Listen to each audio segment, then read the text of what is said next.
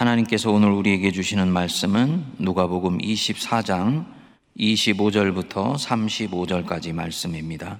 이르시되 미련하고 선지자들이 말한 모든 것을 마음에 더디 믿는 자들이여 그리스도가 이런 고난을 받고 자기의 영광에 들어가야 할 것이 아니냐 하시고 이에 모세와 모든 선지자의 글로 시작하여 모든 성경에 쓴 바 자기에 관한 것을 자세히 설명하시니라 그들이 가는 마을에 가까이 가매 예수는 더 가려 하는 것 같이 하시니 그들이 강권하여 이르되 우리와 함께 유하사이다. 때가 저물어 가고 날이 이미 기울었나이다 하니 이에 그들과 함께 유하러 들어가시니라. 그들과 함께 음식 잡수실 때 떡을 가지사 축사하시고 떼어 그들에게 주시니 그들의 눈이 밝아져 그인 줄 알아보더니 예수는 그들에게 보이지 아니하시는지라. 그들이 서로 말하되 길에서 우리에게 말씀하시고 우리에게 성경을 풀어 주실 때 우리 속에서 마음이 뜨겁지 아니하더냐 하고 곧 그때로 일어나 예루살렘에 돌아가 보니 열한 제자 및 그들과 함께한 자들이 모여 있어 말하기를 주께서 과연 살아나시고 시온에게 보이셨다 하는지라 두 사람도 길에서 된 일과 예수께서 떡을 떼심으로 자기들에게 알려지신 것을 말하더라. 아멘. 우리 성도님들은 자신이 원했던 것과 다른 방향으로 생이 전개되게 된다든지 이것 때문에 내 신앙의 토대가 흔들리거나 심지어는 와해되어 가는 것 같은 그런 느낌이 들 때 어떤 생각이 찾아오시던가요? 먼저 불안하지요. 그리고 낙심이 되고 마지막에는 좌절되는 마음이 찾아옵니다. 먼저는 현실을 부정하고 싶고 그럴 수 없으면 피해 도망가고 싶고 또 피할 수 없다는 생각에 이르게 되면 결국은 좌절하여서 포기하고 싶은 생각도 찾아오게 될 것입니다. 오늘은 바로 이러한 마음들이 우리들에게 엄습하는 바로 이러한 시점에 우리가 어떻게 주님에게 기도해야 될지에 대해서 좀 같이 묵상을 해보기를 원합니다. 오늘 묵상하는 본문 말씀은 그 유명한 엠마오로 가는 두 제자와 예수님이 만나는 이야기입니다. 이 본문이 유명한 이유가 있습니다. 예수님의 부활 현현 사건 중에서 가장 자세하고 문학적으로 수려하며 정교하게 구성되어 있는 본문이기 때문입니다. 하지만 이러한 구성이나 누가의 화려한 표현보다도 이 본문을 더 유명하게 만드는 부분이 있습니다. 이 스토리는 그리스도인이 된다는 것이 무엇을 뜻하는지를 전형적으로 보여주는 말씀입니다. 여기에는 낙심이 나옵니다.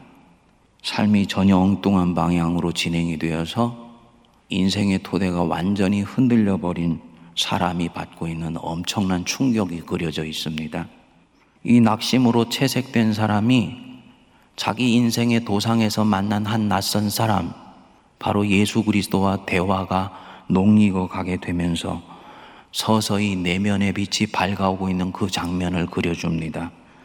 그리고 마침내 모든 것이 분명해지면서 이때까지 자신이 해석해 왔던 것과는 전혀 다른 지평에서 자신의 이전의 인생이 새롭게 이해되는 장면을 보여줍니다.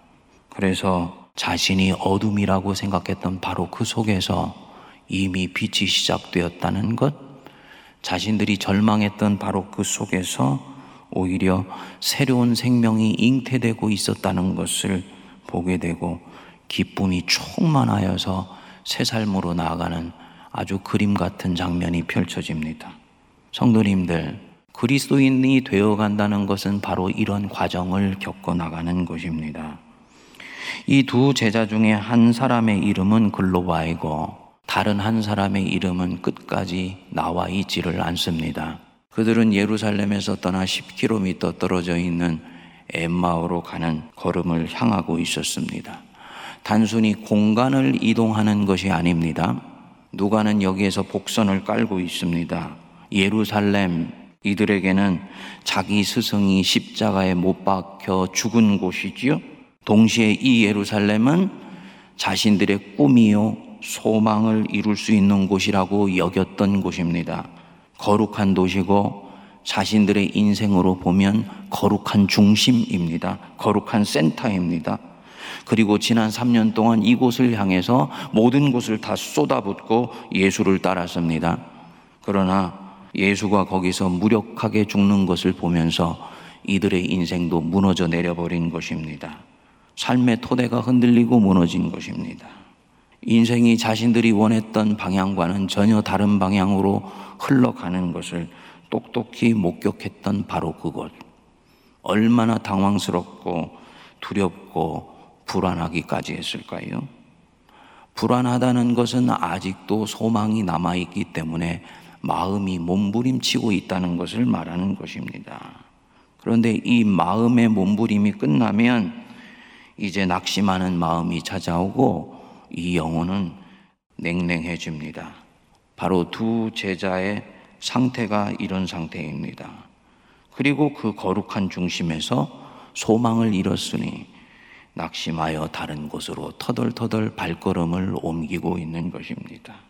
17절에 읽지는 않았습니다만 두 사람이 슬픈 빛을 띠고 머물러 섰다 라는 말이 바로 이들의 내면 세계의 기조를 있는 그대로 보여주는 장면입니다. 이들 거룩한 중심으로부터 멀어져 가는 사람들, 그렇기에 하나님으로부터 멀어져 가는 사람들이라고 볼 수 있습니다. 표면의 경건이 어떠한 것과 상관없이 하나님으로부터 서서히 멀어져 가고 그것 때문에 지난 3년 동안의 비범했던 삶을 마무리하고 아무것도 건지지 못한 채 지극히 평범한 사람들로 서서히 추락하기 일보 직전의 상태입니다. 신약학자인 윌리엄 바클리는 이 엠마오로 가는 두 제자를 일컬어서 석양을 향해 가는 사람들이다 라고 이야기를 했습니다. 굉장히 함축적인 의미라고 봅니다. 오늘 예배 드리는 여러분들 중에서도 혹시 이런 분들이 계십니까? 사실 이런 상황은 은근히 무서운 것입니다. 인간의 감각을 마비시켜 버리기 때문이에요. 사실 코로나 같은 전염병이 한 나라에 퍼지기 시작하면 이 전염병 자체보다 전염병이 주는 불안감이 더욱더 무서운 것 아닙니까? 건강한 이성과 감각을 마비시켜 버리는 거예요.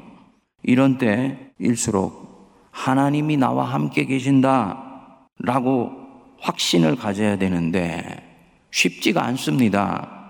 안 느껴지니까. 하나님이 함께 하신다는 것이 안 느껴지는 거예요. 여기 본문 여러분 보십시오.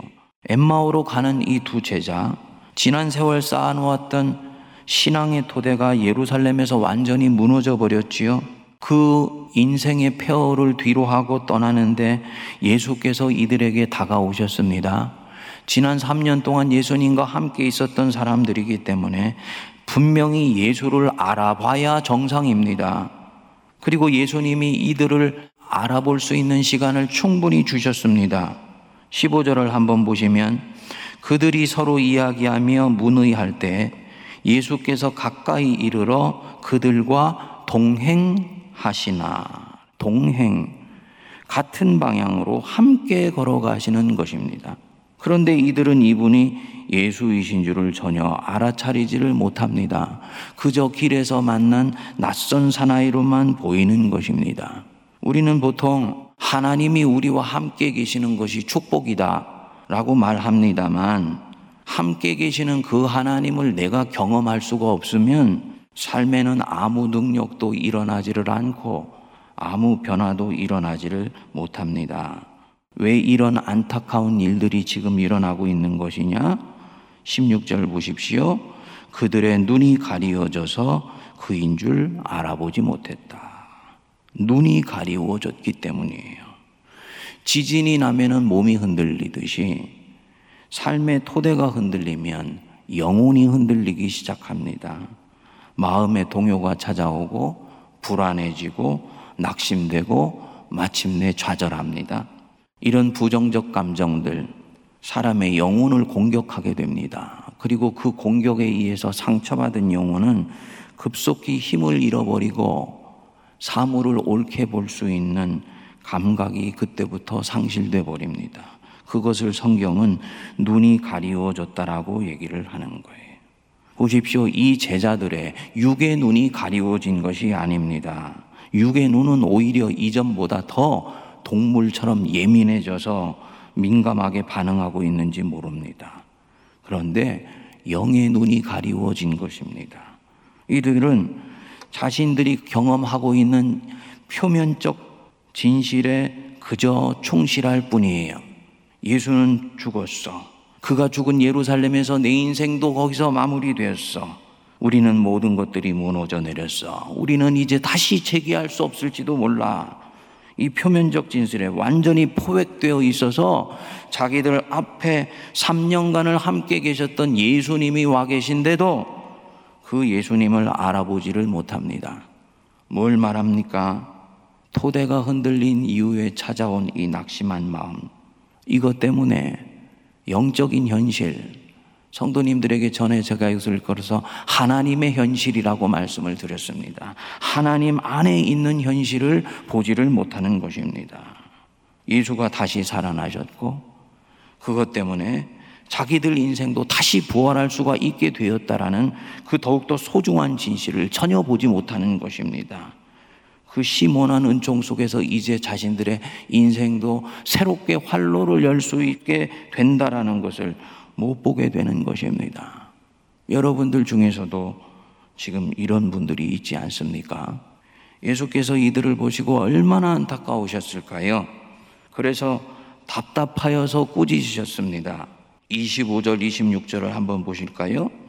이르시되 미련하고 선지자들이 말한 모든 것을 마음에 더디 믿는 자들이여 그리스도가 이런 고난을 받고 자기의 영광에 들어가야 할 것이 아니냐 하시고 가볍게 지나가시면 안 됩니다.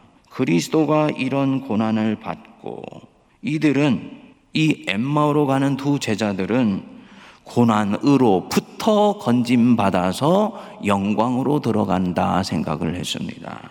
그래서 이런 고난을 당하니 감당하지를 못하고 해석이 되지를 않고 다 끝나가고 있다. 다 끝났다라고 생각하는 것입니다. 근데 그게 아니에요. 이런 고난을 받고 영광에 들어간다. 고난으로부터 건진받는 것이 아니고 고난을 받고 그 고난을 통과하여서 영광으로 들어가는 것입니다. 이 말씀을 들을 때 아마 정신이 번쩍 뜨였을 것입니다. 그리고는 말씀을 자세히 풀어서 당신이 구약에 나오는 바로 그들이 말한 메시아라는 것을 가르쳐 주신 거예요. 그리고는 30절에 같이 음식을 잡수시면서 떡을 떼시고 축사하시고 떼어 주시니 먹으면서 마침내 변화가 일어났지요. 31절 우리 같이 한번 읽어보겠습니다. 그들의 눈이 밝아져 그인 줄 알아보더니 예수는 그들에게 보이지 아니하시니라. 저는 처음에 성찬식을 하면서 이들의 눈이 뜨여진 것이라고 생각을 했습니다. 그런데 그게 아니에요. 32절에 보시면 눈이 뜨여지고 난 뒤에 이들이 말합니다. 그들이 서로 말하되 길에서 우리에게 말씀하시고 우리에게 성경을 풀어 주실 때 우리 속에서 뭐라고요? 마음이 뜨겁지 아니하더냐. 성경을 풀어줄 때 우리 속에서 가슴이 뜨겁지 아니하더냐. 주님이 말씀을 풀어서 입에 넣어 주실 때 가슴이 뜨거워졌다. 아, 예수가 죽은 것이 아니고 그분이 죽었다가 다시 살아나셨구나. 그러면 혹시 내 인생도 가능성이 있는 것 아니야? 내 인생도 이렇게 여기서 마무리되는 것이 아니고 새로운 소망을 볼 수 있게 되는 것 아니야? 라고 마음속에 빛이 다시 임하게 되면서 이들 속에 묶여 있던 마음이 풀려난 것입니다.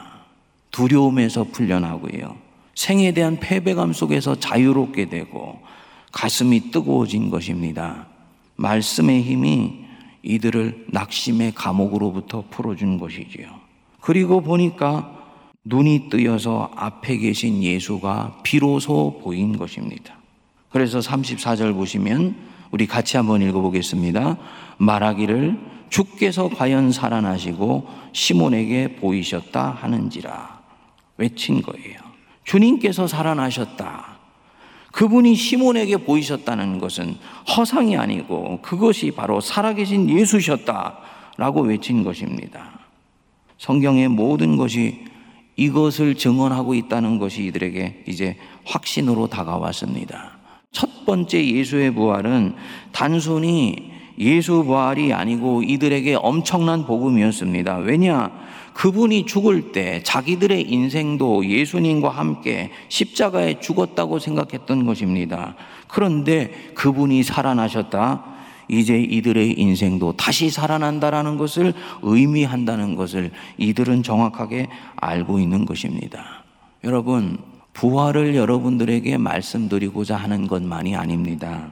부활이 어떻게 해서 손에 잡히는 현실이 될 수 있느냐라는 것을 말씀하는 것입니다. 그 과정을 말씀드리는 것입니다. 오늘이 사순절 첫 번째 주일입니다.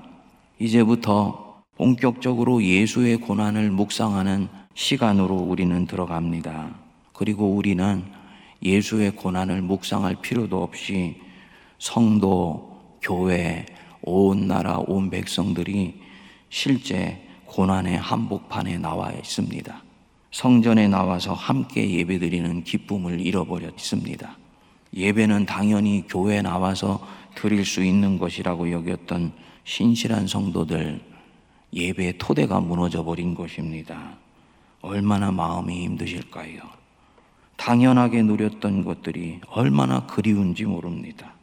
이 코로나가 언제 끝날지 몰라서 또 이 코로나가 끝나기 난 뒤에 이 나라와 이 세계가 어떻게 될지 몰라서 낙심도 되고 불안도 하고 또 염려도 될 수 있습니다. 지금 저와 여러분들과 이 나라가 마치 엠마오 위에 올라와 있는 것과 마찬가지입니다. 사랑하는 여러분, 절대로 움츠러드는 마음 갖지 마십시오. 내 마음의 문 앞에 와서 놓고 하고 있는 불안과 두려움에 마음의 문을 열어주지 마십시오. 예수로 꽉 차 있으면 그 불안과 두려움이 들어올 자리가 없는 줄 믿습니다. 근데 이미 불안과 두려움이 들어와 있습니까? 그분은 당분간 하나님이 느껴지지 않을지도 모릅니다. 옆에 와 계신 예수가 나에게 느껴지지 않을 수도 있습니다. 그런데 바로 지금 이 말씀을 듣는 순간부터 주님이 새로운 삶의 자리로 나를 이끌어 가시고 있다는 것을 믿으시기 바랍니다. 뭐냐? 지금 이 순간은 한국교회가 성전 중심의 신앙생활을 새로운 지평으로 성장시키고 성숙시킬 수 있는 결정적 계기로 사용될 수 있는 순간입니다. 성전 중심의 신앙, 한국교회로서는 소중한 신앙의 전통입니다. 그 성전 중심의 신앙이 지금 시험을 받고 있는 것입니다. 주일날 예배 자리에 나와서 옆에 있는 사람이 신실하게 예배를 드리는 그것을 보면서 예배에 집중할 수 있었던 사람은 바로 영상 하나를 보면서 하나님과 단독자로 부딪히는 것이 대단히 낯설게 느껴지고 훈련이 되어 있지 않을 수 있습니다. 주일날 예배 자리에 나와서 아름다운 예배당 한복판에 있는 십자가를 바라보았을 때 은혜가 되었던 사람은 영상 예배를 드리면서 아무것도 보이지 않고 내 마음의 십자가 예루살렘에 있는 거룩한 중심을 향해서만 하나님을 만날 수 있다고 생각했던 사람들에게는 어마어마한 도전이요, 어마어마한 시험입니다. 그런데 진짜 신앙은 바로 보이지 않는 십자가를 견고하게 붙드는 데서부터 오는 거예요. 초대교회 카타콤의 신앙이 2000년 기독교 역사의 신앙의 근간이 되었던 이유가 바로 여기에 있습니다. 교회가 핍박을 받아서 예배 자리에 나올 수 있는 것이 아니지만 지금 이 순간은 성전 중심의 보이는 공간 안에서 신앙생활했던 모든 것들이 시험을 당하면서 더욱더 본질적인 신앙으로 들어가는 그 입구로 주님이 우리를 초대하시는 순간이라는 것입니다. 무엇이냐? 말씀 중심의 신앙입니다. 두 제자는 죽어가던 영혼이 말씀의 뜨거움을 받아서 다시 일어났습니다. 그들이 예루살렘 성전 안으로 다시 인도함을 받아서 엠마오 도상으로 가던 걸음을 거룩한 중심 예루살렘을 향해 다시 나아갈 수 있었던 것이 아니에요. 말씀으로 뜨거워지면서 인생의 길이 다시 열리는 것을 보았습니다. 성도님들 믿으십시오. 이 낡고 오래된 책이 우리 가슴에 불을 지를 수 있다는 것을 믿으시기 바랍니다.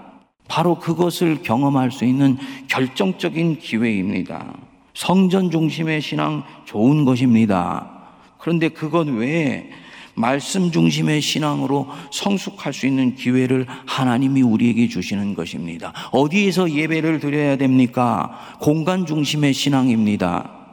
예수께서 말씀하셨습니다. 이 산에서도 말고 예루살렘에서도 말고 아버지께 예배할 때가 오나니 곧 이때라 하나님께 예배하는 자들은 영과 진리로 예배할지니라 나를 맞으러 나를 만나러 찾아오시는 하나님을 맞으러 나가는 바로 그 순간이 하나님께 예배하는 때고 바로 그것이 하나님께서 기뻐 예배를 받으시는 순간이다. 공간 중심의 신앙에서 카이로스 하나님이 나를 맞으러 오시는 바로 그때 시간 중심의 신앙으로 옮겨가는 바로 그 시점을 말하는 것입니다. 바로 그런 성숙한 예배를 경험할 수 있는 우리 모든 세문안교회 성도님들 되실 수 있게 되기를 바랍니다. 저는 믿습니다. 이 고난은 하나님이 우리에게 주시는 재앙이 아닙니다. 재앙이 올 때에는 항상 구약 역사에서도 신약의 역사에서도 선지자를 보내어 주셔서 깨어 있는 교회로 하여금 준비하게 하셨어요. 이것은 재앙이 아닙니다. 하나님이 예레미야에게 말씀하셨습니다. 나 여호와가 말하노라 너희를 향한 나의 생각을 내가 안 하니 평안이요 재앙이 아니니라. 너희에게 미래와 희망을 주는 것이니라.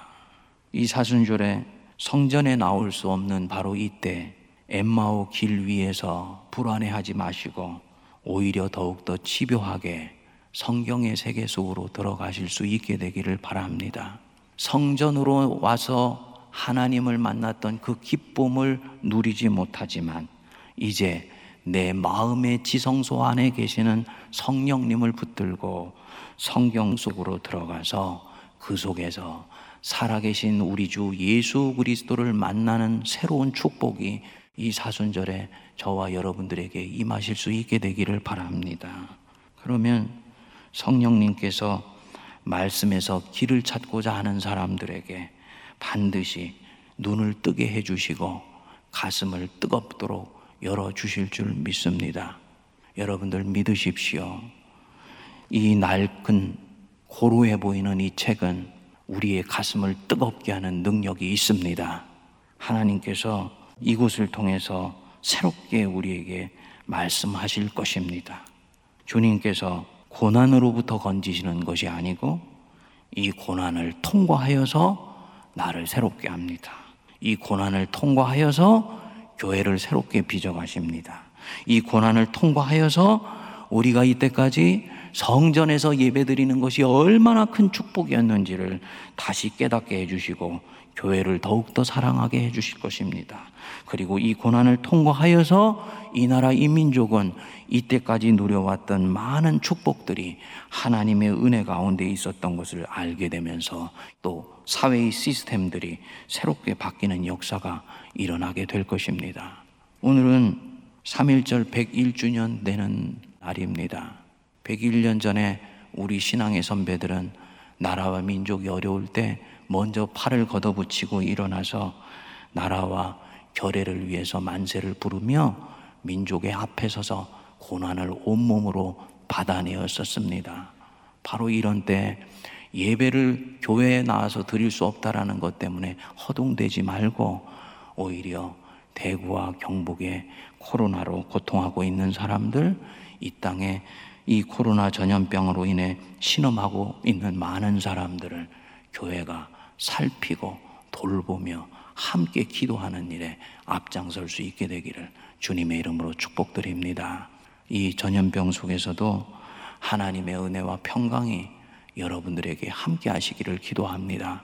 그리고 이 고난을 통과하여서 하나님은 하나님의 일을 하실 것이며 결국은 하나님의 나라는 이 고난을 통하여서 오히려 확장된다는 것을 믿으시고 그 엠마오로 가던 걸음을 돌이켜 거룩한 중심, 거룩한 도성, 자신의 사명이 꽂혀 있었던 바로 그 예루살렘을 향하여 다시 걸음을 옮기시는 저와 여러분 되시기를 주의 이름으로 축복드립니다. 기도하겠습니다.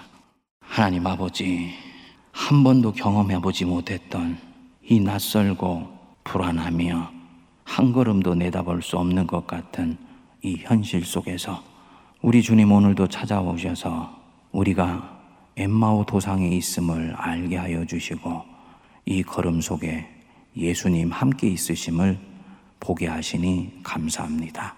보이지 않고 느껴지지 않으나 마음의 눈을 크게 뜨게 하여 주시고 불안과 염려를 십자가 밑에 담대히 내려놓으므로 나와 함께 하시는 우리 주님을 보게 하시며 경험하게 하여 주시며 주님의 손에 이끌려 말씀의 세계 안으로 들어가 새롭게 가슴이 뜨거워지게 하여 주옵소서.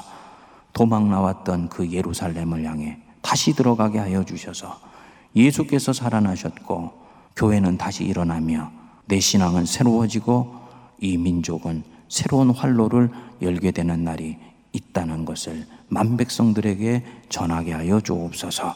예수님 이름으로 기도하옵나이다. 아멘.